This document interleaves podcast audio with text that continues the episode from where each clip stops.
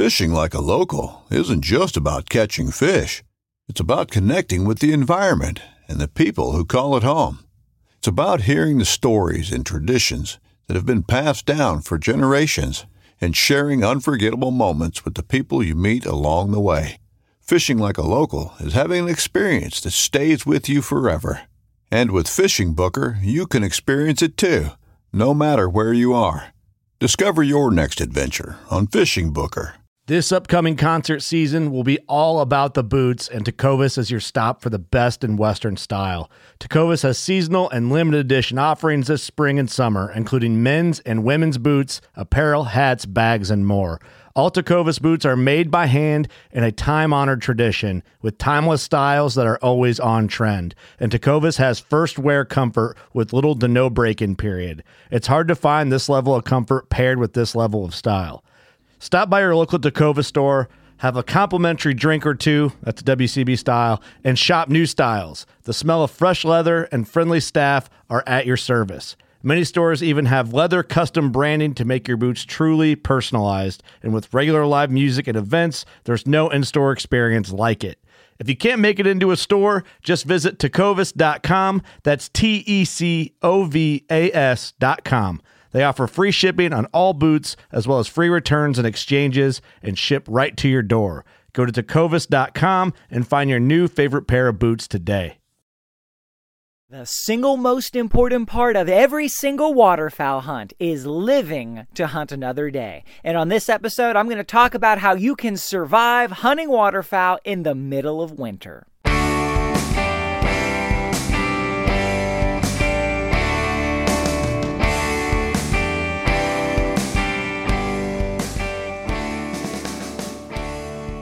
Hey, and welcome to another episode of the New Hunter's Guide, the podcast and YouTube channel, helping new hunters get started and helping active hunters learn new things. I'm your host, George Konetes, and today we are talking about how to survive the coldest of the cold waterfowl hunting days. This is not just anecdotal information, this is not just an interesting idea. Every year, people die hunting waterfowl. A lot of people die hunting waterfowl. And they're almost all, pre- well, I mean, they are all preventable deaths. Aside from maybe the hand few of people that maybe have an aneurysm or a heart attack or something, uh, they are basically all preventable. And I'm not talking about firearms related incidents. That is not the big thing. That is not what is killing people in waterfowl season. Firearms related incidents are few and far between. The big culprits are so far out behind that it's not even worth talking about them together in the same episode. Absolutely practice good firearm safety. I've talked about that in previous episodes. You had to get certified in that to get a hunting license, I'm pretty sure in every state in this country. And you should absolutely be a lifelong student of firearm safety, but that is not the big killer. We have by and large done pretty good with that as a community. The big things that are claiming lives in waterfowl season are two words. All right two words. Number one word, cold. Number two word, water. And then the number three thing is, and I quote, cold water. Those three factors are the things that do in hunters. And I'm not just talking about like two or three people a year. There are so many deaths and near deaths caused by people not paying attention, not thinking, not observing simple safety protocols, and just not being aware of the danger that they're putting themselves in, this episode could be the single most important podcast you ever listen to in your life if you go hunting waterfowl. Why? Because it could be the one that makes sure you come home instead of floating away somewhere only to be found a month later. All right. This is real stuff, guys. It's serious, and these are things that everybody can do. Anyone and everyone should observe these simple, though not always obvious, safety principles and protocols. So let's jump into it. But first, why don't you go ahead hit that subscribe button if you have not already? This is the podcast for you if you've made it this far. And please head to the website, newhuntersguide.com, and check out all of the waterfowl hunting episodes that I have there. You can just go up to show categories deer, turkey, waterfowl, you know, you name it, it's there. We got lots of episodes. Head to the pot or head to YouTube and check out the new hunter's guide. I've got more videos about waterfowl hunting, gear, ammunition, field testing than anything else. So lots of stuff there for you guys. Um, but let's go ahead right at it. So the first thing I want to talk about is probably the biggest culprit. So if you don't make it to the end, we'll save the most people by covering this big thing first. Although the stuff that actually is probably more applicable to every single waterfowl hunter is going to come near the end. But this is one of the biggest killers. And that is the little thing that we call B O A T S boats. Boats kill waterfowl hunters. Now, the boats themselves are not running people over, but they are the cause and the, the thing that opens the door to so many fatalities every year. It's unbelievable. And there's three ways that people find themselves in danger of life and limb on a boat. All right. Number one way is bad, unsafe conditions. And guys, waterfowl hunting causes you to go out in rain, in wind. In fact, the worse the weather, the better the hunting in many ways to a point. And when you're talking about water, whether that's a bay, whether that's a river, whether that's the ocean, whether that's a stream, you get into really bad weather and unsafe conditions are almost automatic. All right, this is probably the number one thing that happens on a yearly basis. You know, you've got opening day or, or you know, key days in the season. It's going to be bad weather. People are heading out on the big water, and you just have big waves, big swells. But it doesn't always have to be big water. You could be on a creek and then it's raining, it's pouring, it's windy, and all of a sudden that creek goes from calm to flood stage, and then you are getting swept away into rocks and fallen debris and trees. It, it, doesn't fail with waterfowl hunting. We are looking at and looking for quite often poor weather. And poor weather and water and boats is just a recipe for disaster. This happens every year. I, have heard stories, I think it was last year, 30 people died in one day in one location, just in one major bay watershed area. It's just huge waterfowl hunting place. Everybody goes out. That day there were 30 foot swells. I'm not talking about the open ocean. I'm talking about you know land or water that is inland. It's seawater, but it's inland. You you are sheltered from the open ocean and it's 29 degrees and snowy, rainy.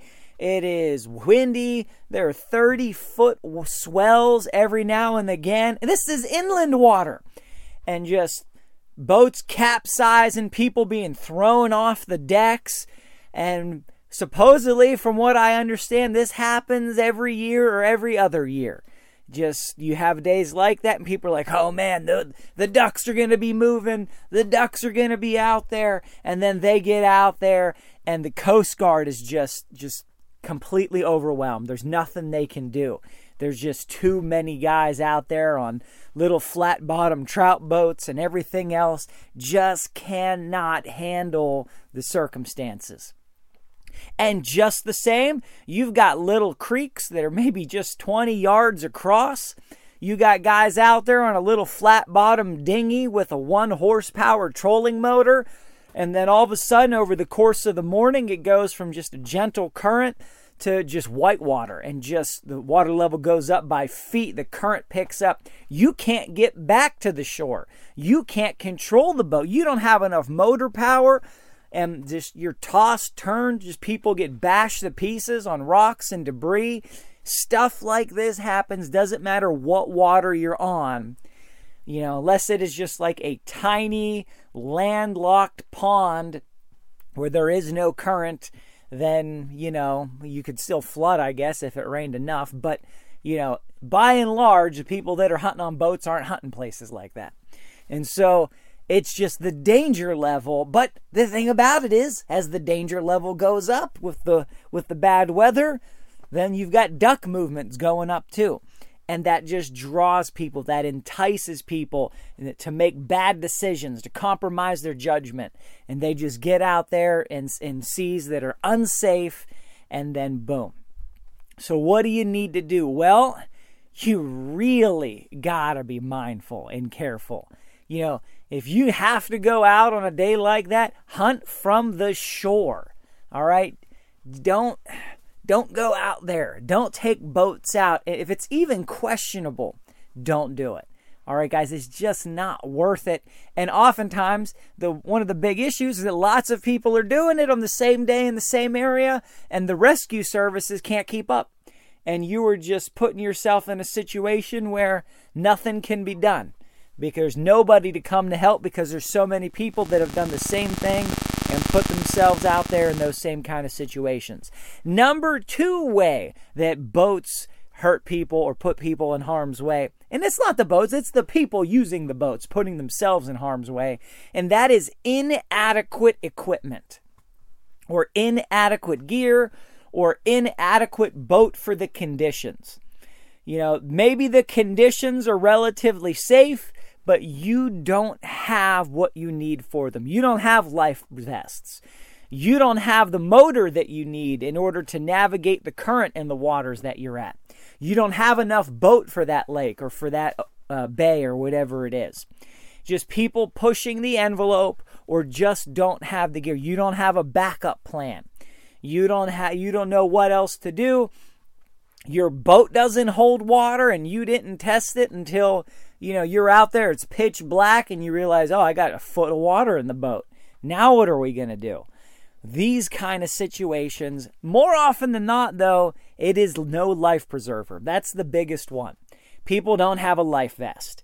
And they're out there, and something happens, and they get knocked off their boat, and they don't have a life vest, and now they are in trouble. Nobody knows it. It's pitch black out either at the beginning of the day or the end of the day. They don't have lights, they don't have safety gear, they don't have any way to contact anybody, and it is just a mess.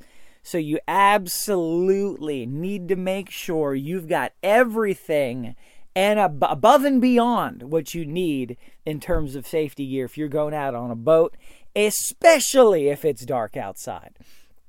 Number three way or issue that happens with boats and of course, these aren't the only three, right? These are just the three I'm talking about today. And that is conditions are okay, the gear is okay, the equipment is okay, but the operator, the, the person driving the boat, or the people on the boat are not okay. You've got operator error. You've got people that become too comfortable with the boat. They're going too fast. They're making turns that are too tight.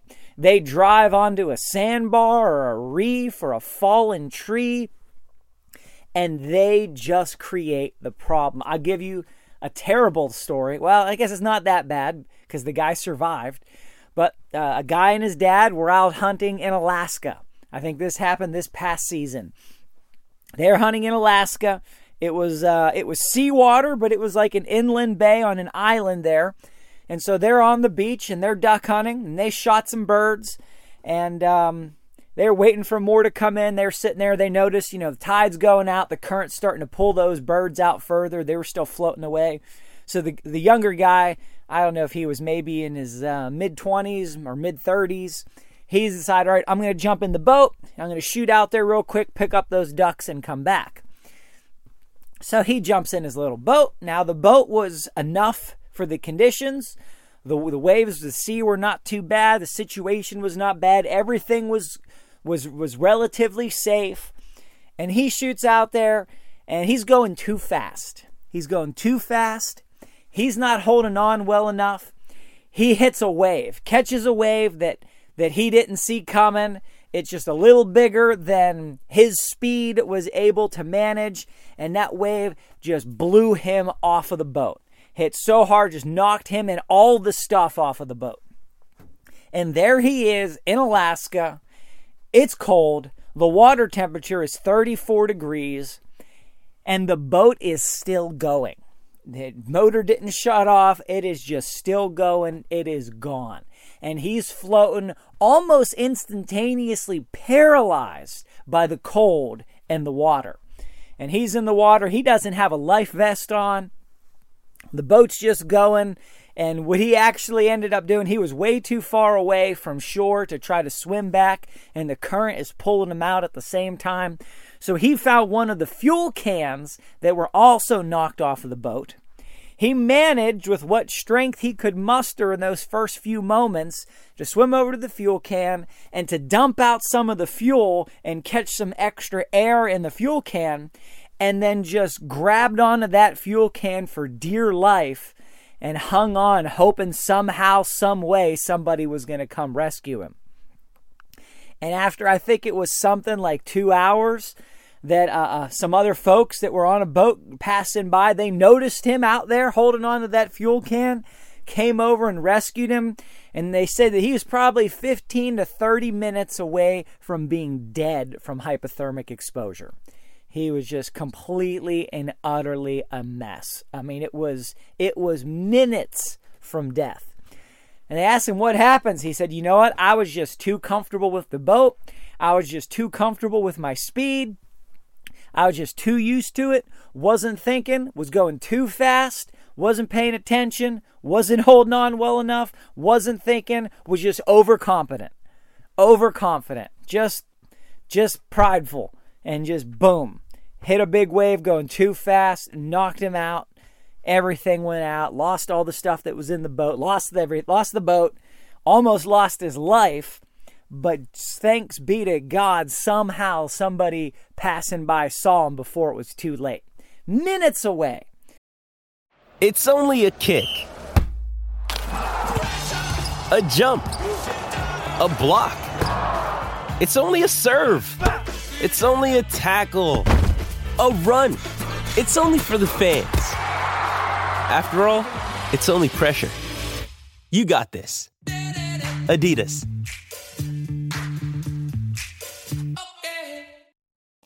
And these kind of things are some are some of the most common and the easiest to prevent. You got to be careful. You can't go too fast. You can't be overconfident. You got to treat those moments and situations and circumstances like it's life or death. I'm going out to recover a duck. You wouldn't think that's life or death. But if you're going out at full throttle, riding on this little boat without a life vest on, and it's 34 degrees, man, you're just taking your life into your hands by being careless. All right, and the dad, he's on the shore. They don't have another boat. This is the only boat. There's nothing that can be done. In fact, the dad didn't even know it happened. He had gone inland to, to do something and uh, came back out. And he's like, man, he ought to be back by now. He shouldn't have had to go that far. And after like an hour, he starts calling, trying to get service to find the rescue, something. And uh, they, they weren't able to contact him on time. It was a passerby, just random person was like, hey, what is that? And so you gotta not be cocky. You got to not be overconfident. You've got to be careful. You got to watch out. You got to be thoughtful. Now, those are the incidents that is most often involving boats. All right? Not all of them, just the three I'm going to talk about today. Of course, that is not the only ways that you, you, you things you need to do to survive. Hunting on shore probably more people die every year hunting from the shore without a boat just because there's more people doing it. Hunting from a boat is more dangerous. The percentage of people who are using boats who end up in these situations is higher. However, because so many more people hunt from shore, you have more injuries that happen that way uh, across the country. And so the number one things that, or the, the top two or three things that happen to people that are hunting from shore is this. They go out, the ducks are, they drop some ducks or some decoys float out, and the stuff gets out too far and it's too deep. And they're trying to go after it. And they think, oh, I can make it. You know, the water gets right up towards the line on their waders, and they're like, ah, just another step or two, and I'll be able to grab that duck or I'll be able to get that and it's just the water's too high, it's too much, And then before they know it, boom, they're underwater. Their waders are filling up with water, and there they are. Now, it is a misconception that if your waders fill with water, it's just going to drag you to the bottom. That doesn't really happen. I've seen enough YouTube videos of guys demonstrating this, and if you just know anything about waders and garments and buoyancy, that doesn't make any sense. All right, most waders float. And even if you, and most of the time, you have air bubbles that are trapped in the waders. They never all the way fill. And so, actually, the waders end up being something that holds you up and keeps you from sinking, kind of like a life preserver. And even if the waders absolutely 100% fill, there's not one air bubble left in them, still oftentimes they will float, neoprene especially, or the boots will float. But even if they don't, they're neutrally buoyant. All right, so they're they're not like some weight that just pulls you down. Uh, the the idea that your waders will fill with water and you'll die is not really what happens. What happens is the cold. You end up in that cold water. Your waders fill up. You are instantly soaked. It can be paralyzing has nothing to do with the waders has to do with you're in freezing cold water and some people they lose the they lose motor control they lose function they're not used to that they've not practiced that they have no idea oftentimes they're not in great shape they're not good swimmers They're they're they're their their body reacts worst case scenario. Now you take a guy who's you know 19 years old on the swim team and he's used to swimming in freezing water and practices that way and does all kind of stuff and this happens to him chances are it's not going to be a really big deal. You know he's going to be able to get himself out of that situation. You take a guy who's in his mid 50s hasn't swam since he was 19 he's way overweight. He's not in good shape not in great cardio shape. That cold water just hits you all at once and then some guys have a heart attack. Some guys they just freeze up. They just they don't they, they can't move. They don't know how to move. They, they get confused and disoriented. They're gasping for air. Um, you know it's just it, it, it's and you got of course you got all kinds of people and you got all kinds of situations and of course not everybody that this happens to dies but these are the kind of things that that do people in. Now, that's not the biggest part though. All right, you got the shock and the cold and all of that. Again, that's not something that's going to, you know, be lights out for most people. What happens though is, all right, now you're drifting away.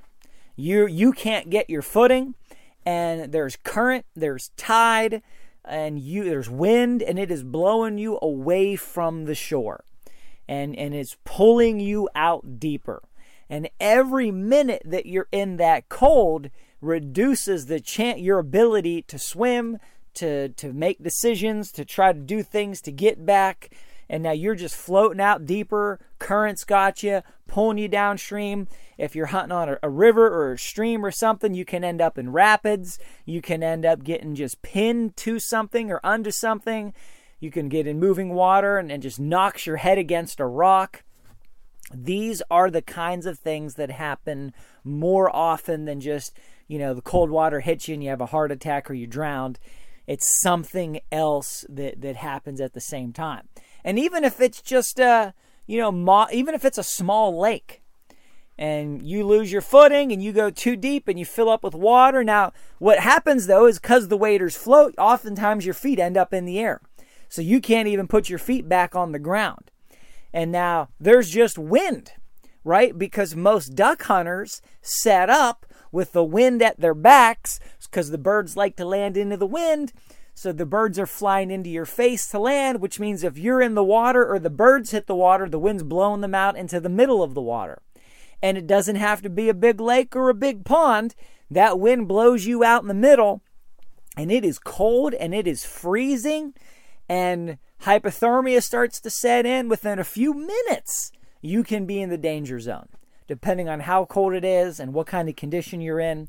And if it's a lake and you're not rescued quick and it's cold enough, that can be the end. And even sometimes people do get rescued and still don't recover.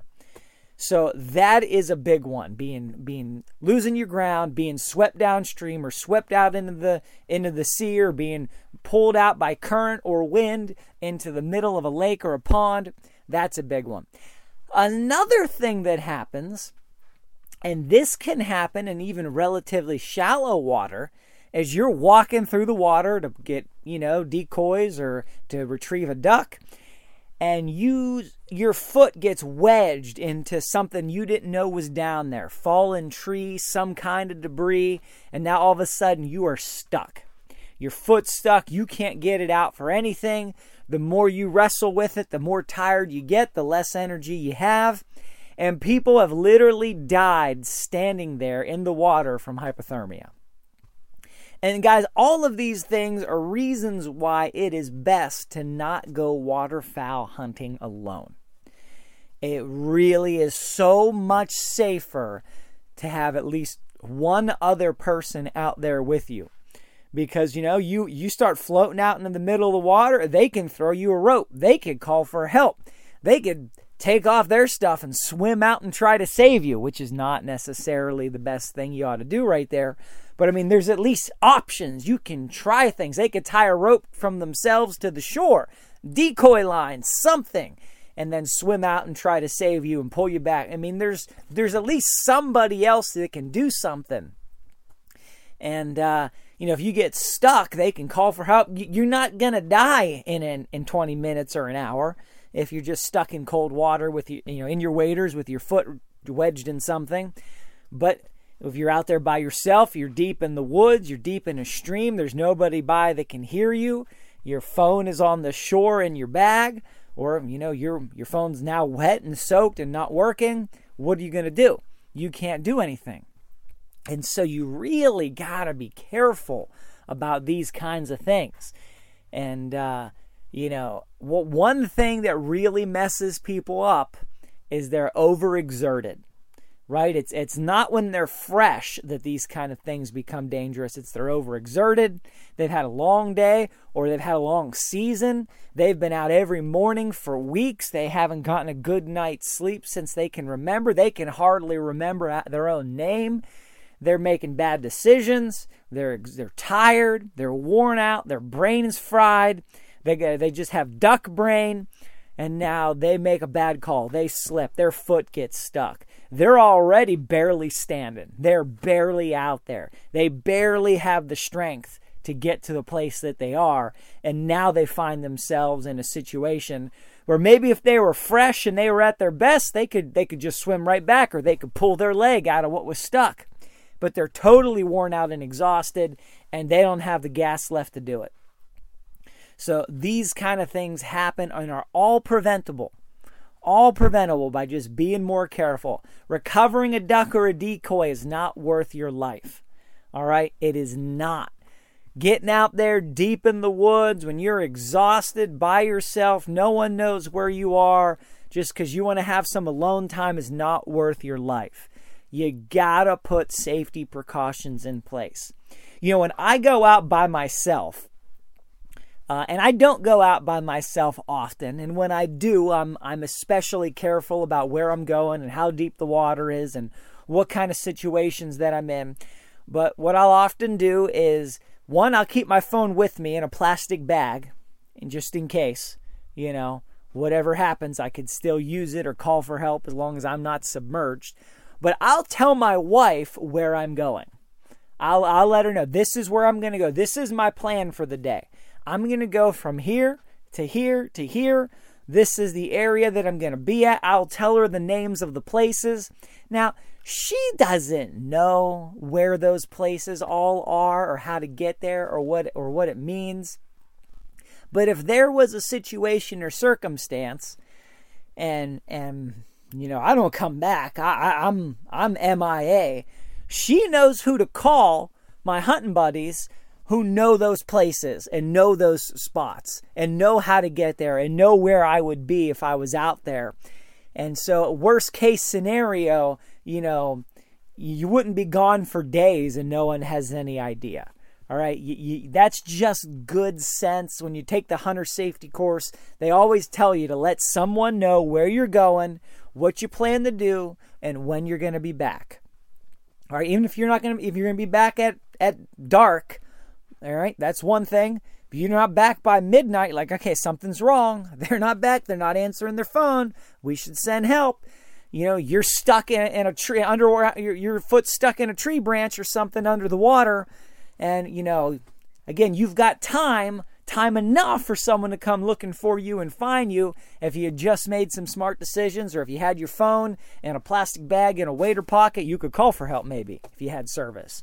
You know, you just got to think bigger than what's going on. I'm not saying you can never go by yourself but you have to take extra precautions. You have to be extra careful. And there's probably certain spots and places and things that you just ought to avoid if you're out by yourself.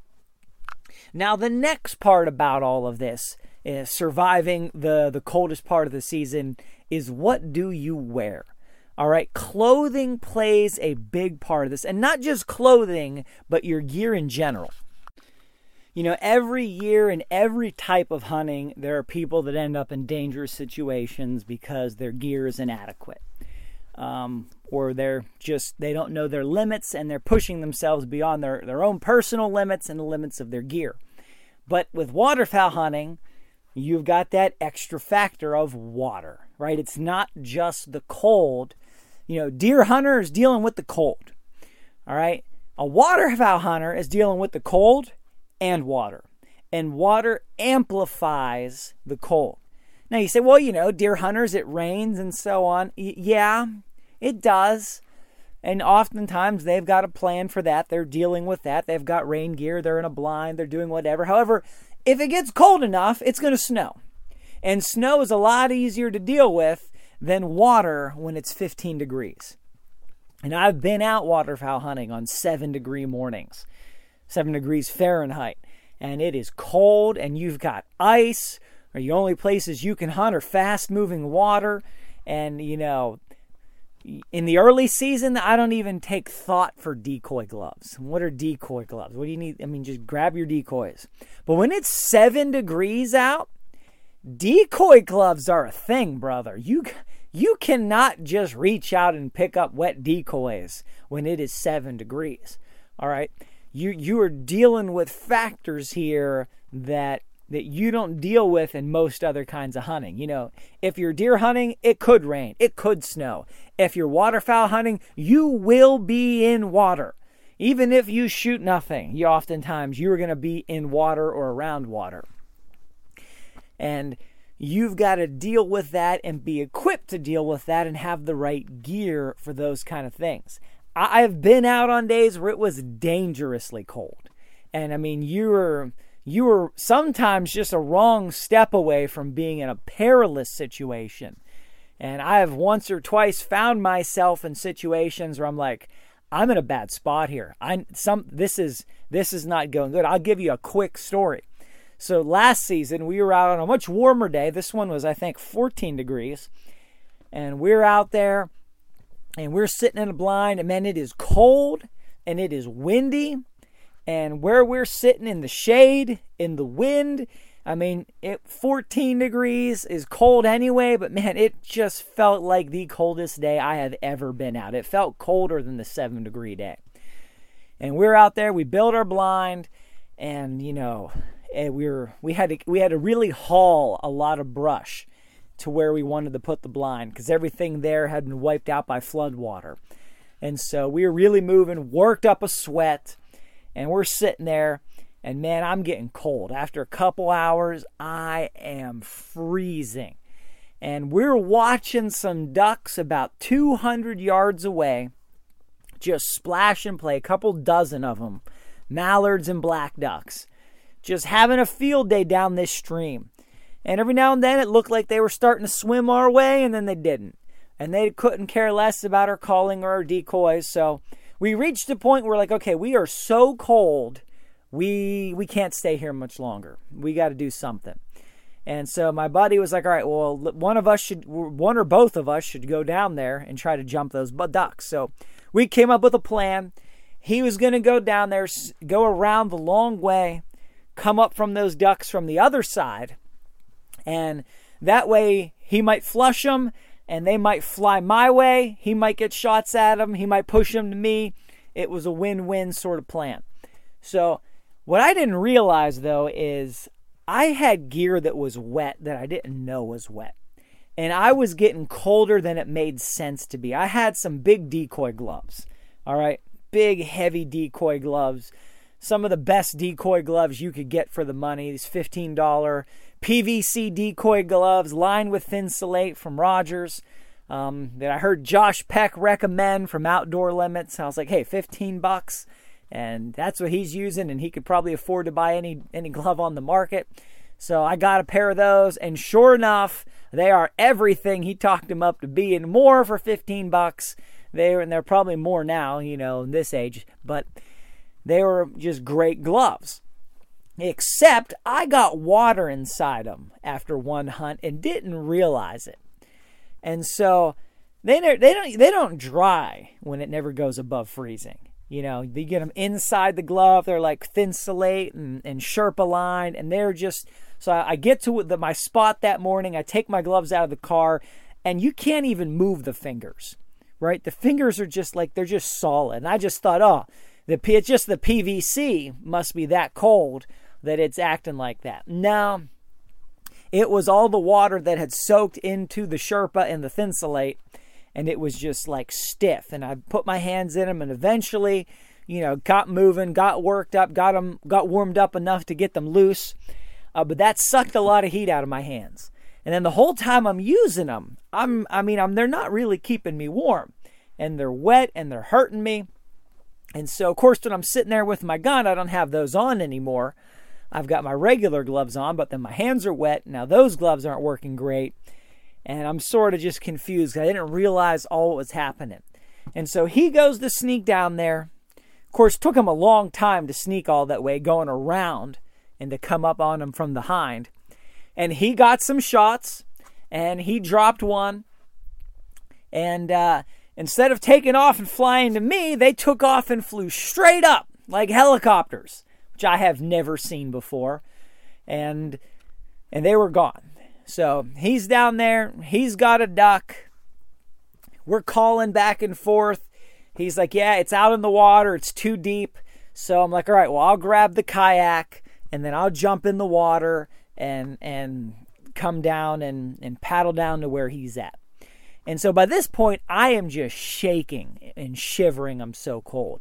And I'm like, great, I get to do something. So I jump up, I run back to where the kayak is, grab the kayak, throw it in the water, grab my PVC gloves that I didn't realize were wet. Now, by this point, my hands are starting to go numb. And I'm paddling downstream. Well, by the time all this happens, you know, this bird's not 200 yards away anymore. It's about a mile. And because there's, you know, back and forth, and he's trying to get the bird you know, from the side of the water and we're, you know, playing it by ear. What do we do? What do we do? And then you realize, all right, there's just nowhere to cross. It's too deep everywhere. And so I'm paddling. And I'm paddling. I'm, I'm starting to warm up in my core, but my hands are getting colder because they're just in these wet gloves and the, the paddle's cold and the, they keep getting water on them. They keep getting colder.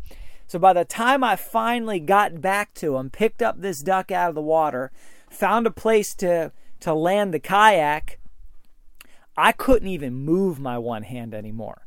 It was the worst it has ever been in my life. And I told him, I said, look, I, I gotta just go. I just gotta go. I just gotta start romping through the woods.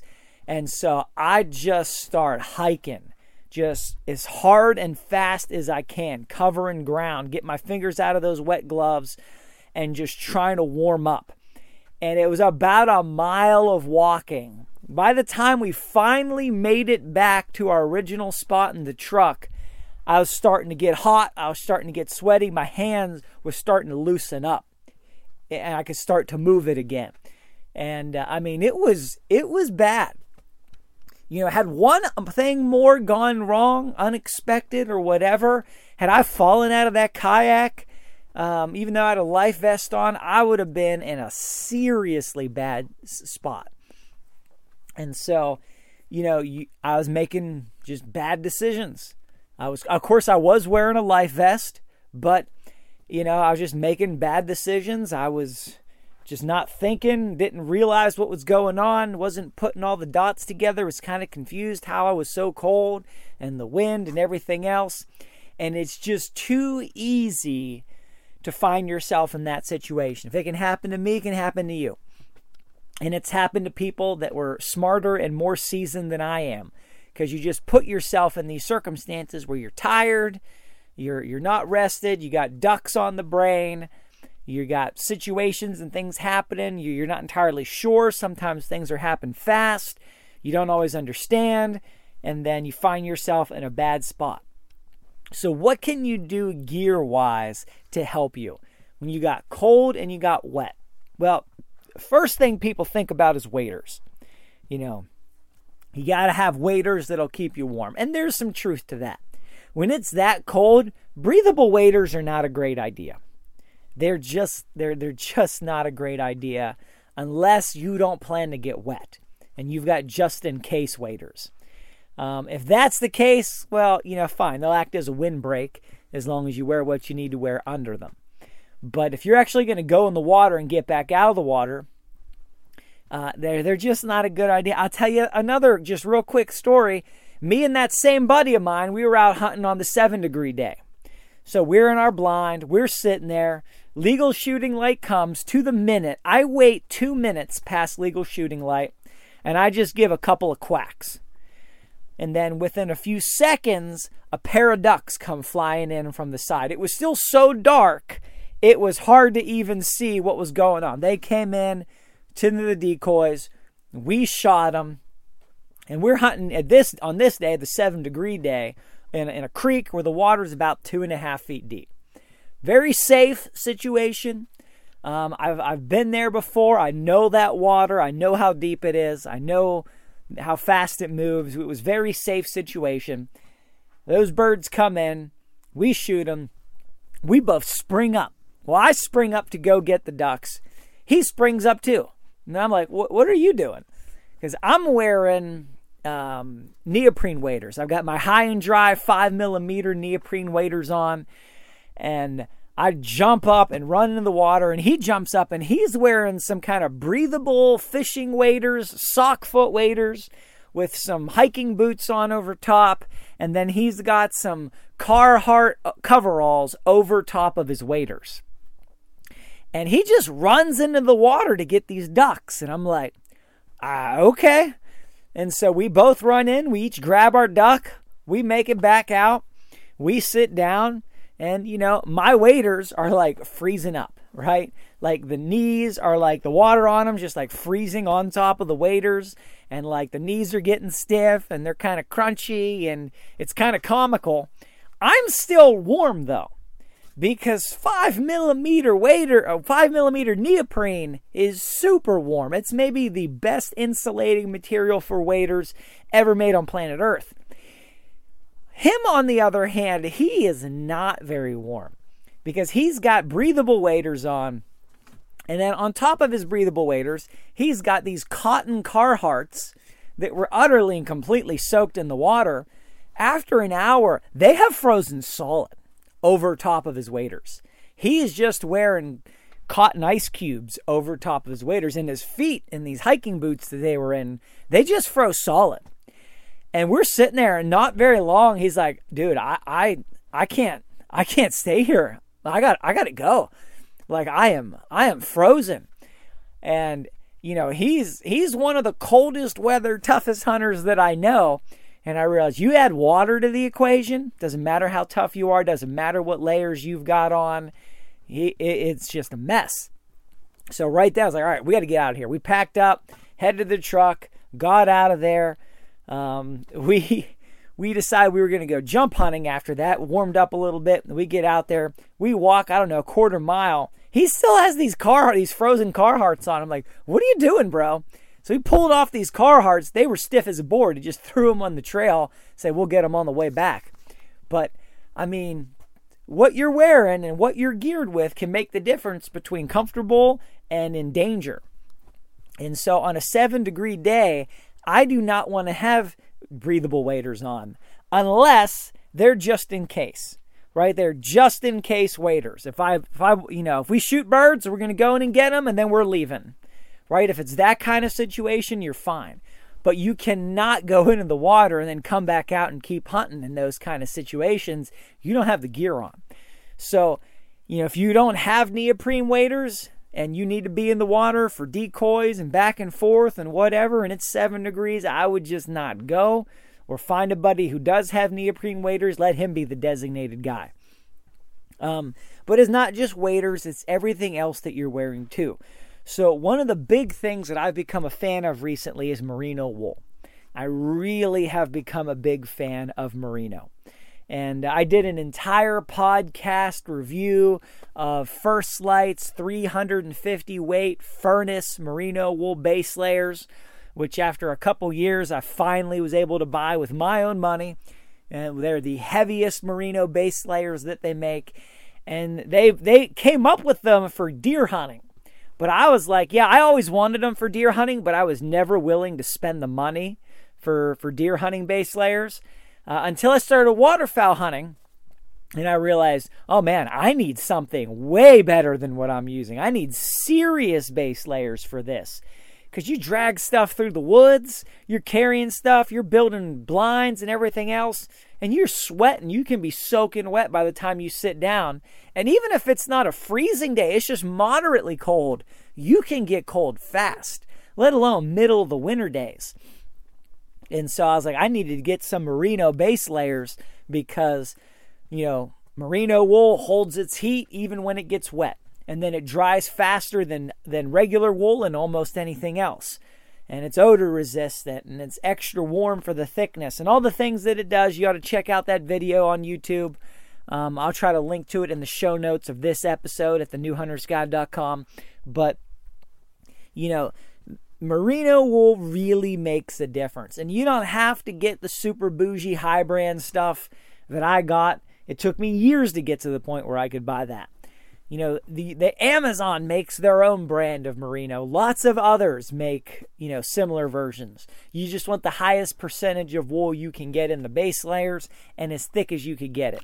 350 is the thickest I've ever seen. That's 350 grams per cubic per square meter and you know they come in 300 and 250 and 320 and 280 and 150 and 100 and 120 and every everything you could imagine. And so but you need some kind of base layer whether it's merino or not that is going to keep you warm even when wet right? And i'm not talking about wet from the elements i'm talking about wet from your own sweat. Because you tend to sweat by the time you sit down and wait for the ducks to come maybe more than any other kind of hunting I have done. All right, elk hunting is not the same. You're you're typically not gonna work up this huge sweat and then you know sit for hours motionless and do nothing. You're you might have sits, but you're gonna keep moving. Um, deer hunting, you don't typically sweat as much because you're not dragging a sled through the woods and building your deer stand before you hunt in it. You know, you're, but, you know, I digress. So you need something that is thick and going to keep you warm when wet. You need mid layers that are going to be able to pull that moisture out and evaporate it and keep you warm when wet. Cotton is the duck hunter's worst nightmare. All right, cotton is a relatively warm layer if you're active, if you're you can keep it dry, whatever the case. But for waterfowl hunting, cotton is the enemy all right, because it loses 95% of its insulative capabilities when wet and it seems to never ever dry. Whereas merino wool and a lot of the other good synthetics, you know, they will keep you warm even when wet and they will dry. So you got to have something like that. Boots matter. All right, insulated boots. I really like the Muck style boots. You know, Muck makes a good cold weather boot. So does LaCrosse. And there's lots of others in that style that aren't as expensive as the big brand names that'll give you enough of the benefit. And you need something like that for walking around, for moving around. Uh, what I've found is, you know, you only need one guy to have the waders. You only need one guy to be able to go in, but you're still walking around water. You have to have some kind of waterproof boots you're walking through maybe a couple inches of water, setting up or getting to your spot. The, the ground's wet, whatever's happening, there's snow. You got to have waterproof boots. They've got to be insulated. The other big thing is you got to keep your head, your face, and your hands warm. All right, so for your head and face, you got to have a balaclava and you got to have a heavy duty hat. Uh, a regular cotton beanie's not going to do it. Remember, cotton, it's the enemy of waterfowl hunting. You can't have that. You need something better than that. You got to have something that's going to break the wind, and you got to have something that's going to keep your head warm.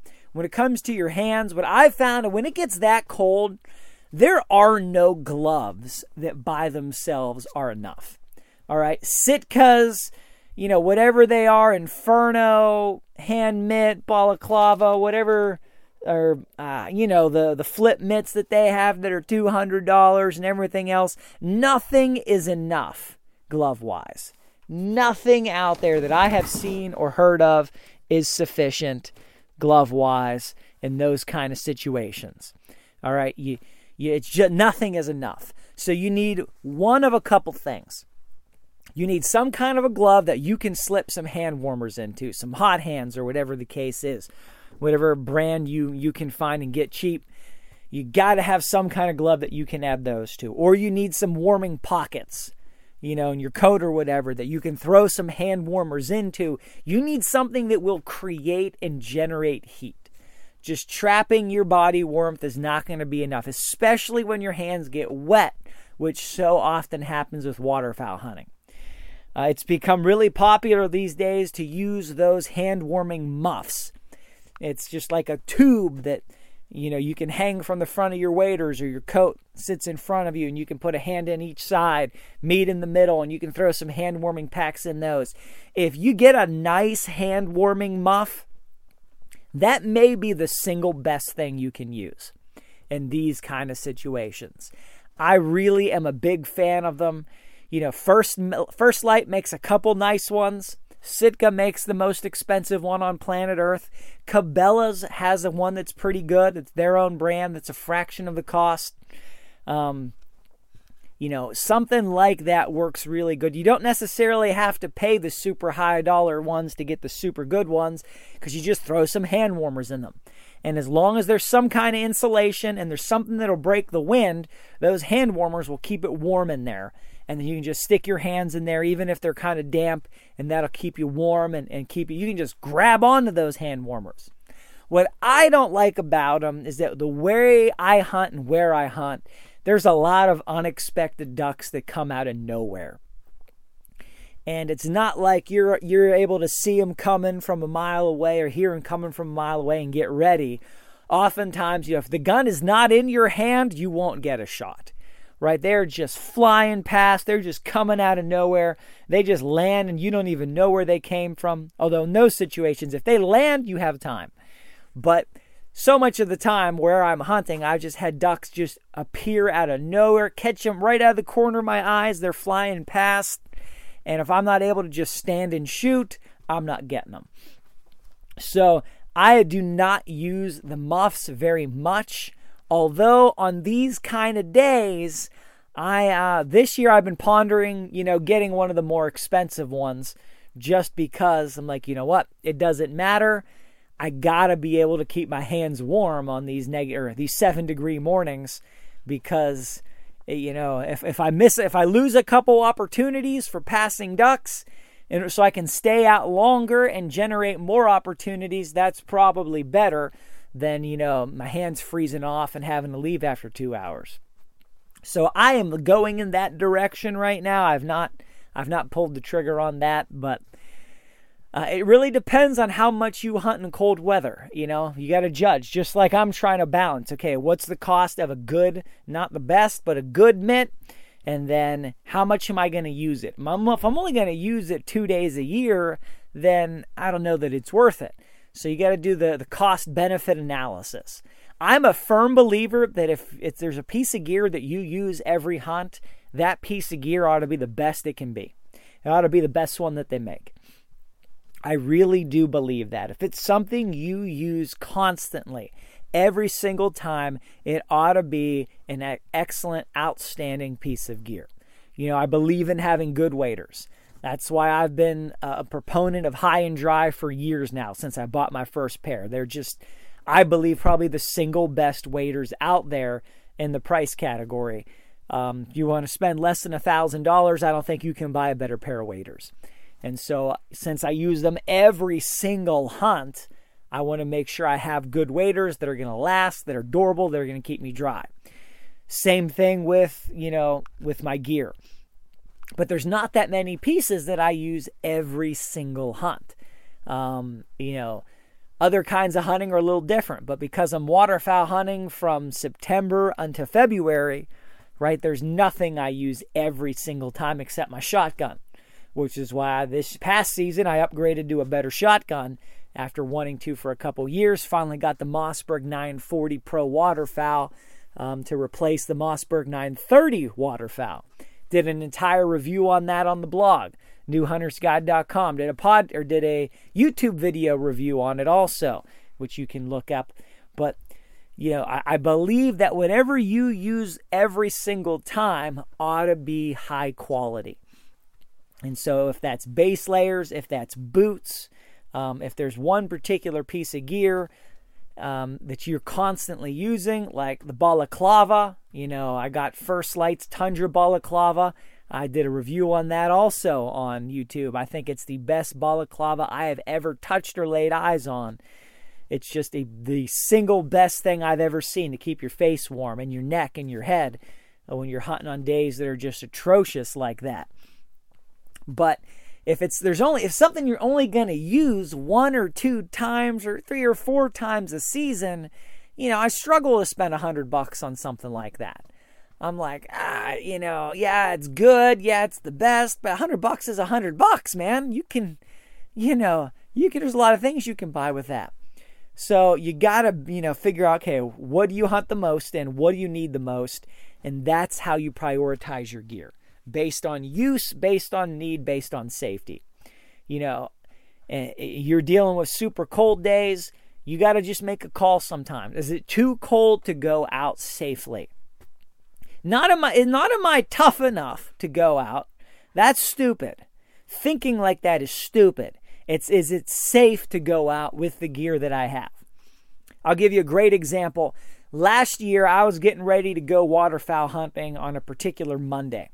Well, it just so happens that Monday was the first day of archer of deer gut rifle season. And I'm was going to go out on public land and sit next to a stream wearing camo as probably hundreds of people in the Orange Army were going to be surrounding me on all sides looking for deer shooting at anything that moves. And Sunday night, I'm sitting there like, you know what? This is stupid. I should not do this. This is a bad decision. This is not a this is just not safe. The chances here for something to go wrong are too high.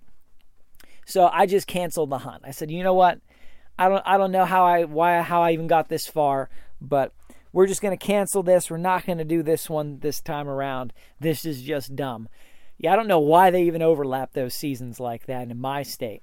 That just seems ridiculous. We ought to have a longer early season and then not have season during rifle deer when you have millions of people in orange walking around shooting at anything that moves. So I canceled that hunt because I was like, you know what? There's there's no there are no a number of ducks I could bring home that are worth dying for. Right? It's just not a good decision. So, the number one way you're going to survive hunting ducks in the winter is by making smart decisions. It's not about the gear, it's not about how you hunt, it's not about where you hunt, it's not about your boat, it's not about your waders, it's not about your dog, it's about your brain. You got to make smart decisions, you got to think smarter. And a lot of those smart decisions, like the one that I made to not go out on that day, you make those smart decisions before you're in the field. And that changes when and where you're in the field, when and where you're putting yourself at risk. That those are the times that you can make a lot or the most difference. So, guys, I really hope this is helpful for you. Head to the website, newhuntersguide.com. Check out everything I've already mentioned to you. Head to iTunes, leave a five star review with comment because it's the number one way to help the show reach more people. Till next time, I really appreciate you guys. God bless you, and go get them in the woods.